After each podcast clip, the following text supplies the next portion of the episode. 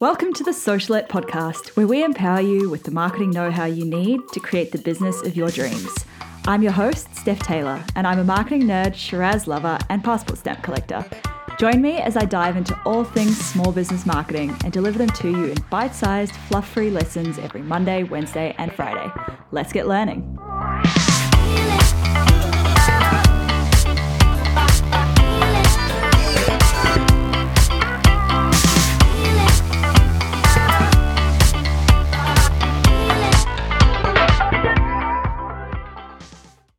Hey, welcome to episode 25 of the Socialette podcast. Today we're looking at where you should source your Instagram images from. Last episode, we looked at what you should actually post on Instagram, and that was more focused on what your content should be more generally about. This episode, we're looking at where you can find the images to post on Instagram if you're not particularly handy behind the lens. While I usually recommend you create at least some of your own content, I understand that for a lot of businesses, creating their own images can be a real struggle. Later this week, I'll be looking at how you can take better Instagram photos, even if all you have is an iPhone camera. Make sure you hit subscribe so you don't miss out on that. Right now, let's look at where you can curate Instagram images from. First up, stock photo websites. This is probably where we get the majority of our client curated Instagram content from these days. They're usually quite high resolution and you can avoid any nasty copyright or licensing issues, which can arise if you use photos from other sources without permission.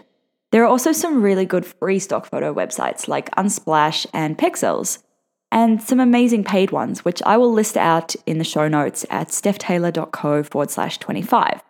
The cons are that the free stock photos have often been done to death, and you can spot them a mile away, but there are still lots of gems to be found out there. Secondly, from Instagram accounts. You have to be careful here because simply adding a credit to your post doesn't stop it from being a copyright infringement. In practice, I know everyone does it, but all it takes is one person to decide they want to make an example out of you. So, to cover your bum, just reach out and ask for permission first. And make sure that the credit is visible, not hidden in the hashtags or in the first comment. The content creator went to the trouble to take that photo and edit it. The least you can do is be respectful, and thank them and show them that you appreciate their hard work. Before we get to number three, I just want to quickly tell you about my free Instagram cheat sheet seven savvy strategies to ignite your Instagram. It's packed with tips on how to uplevel your Instagram and start building an audience of people who care about your business and aren't just following you so that you'll follow back and they can grow their following. Download it for free from stephtaylor.co forward slash 25. All right, number three, Creative Market. If you're looking for cool Instagram graphics and templates, Creative Market is probably my go to for these.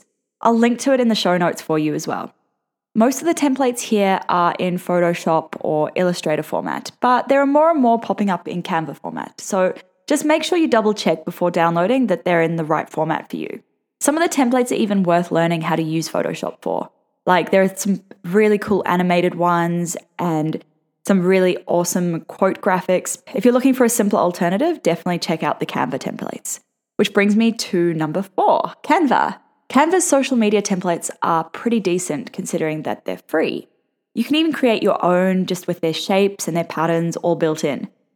I recommend updating the fonts and the colors of any of their templates to match your brand look and feel rather than just going with the default colors and fonts or else you'll look like every other brand out there and your Instagram feed just won't be consistent with your other brand touchpoints. Canva is super easy to use, and if you've listened to this podcast much, you'll know I often rave about it. So check that one out. I will link to that in the show notes as well at stephtaylor.co forward slash 25. Number five, get a branding shoot done. Honestly, I think getting a branding shoot done is one of the biggest things you can do to elevate your business instantly.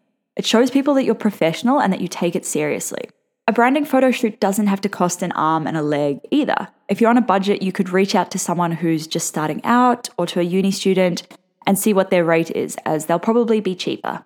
My first photo shoot was actually a skill swap where I helped her out with her website and she took and edited some photos for me. So there are plenty of options out there if you're on a budget. A good branding shoot will give you high quality content that you can use for ages, and nobody else will have the same photos. And they don't all have to be of yourself either. They could be of your office space or your desk, even just flat lays of products shot in your style. I know it's probably not the number one priority if you're just starting out, but it should be something you consider. And lastly, should you source Instagram images from Pinterest? Sourcing an image from Pinterest and adding a credit that says via Pinterest or something along those lines is actually a copyright infringement. Similar to sourcing Instagram images, you should be asking for permission from the owner of the image. That's not the person who repinned it, it's the source that the image originally came from. And the problem with Pinterest is that it can be a little tricky tracking down the original source sometimes. We've stopped sourcing client images from Pinterest for this reason, but it's up to you whether you choose to use it or not.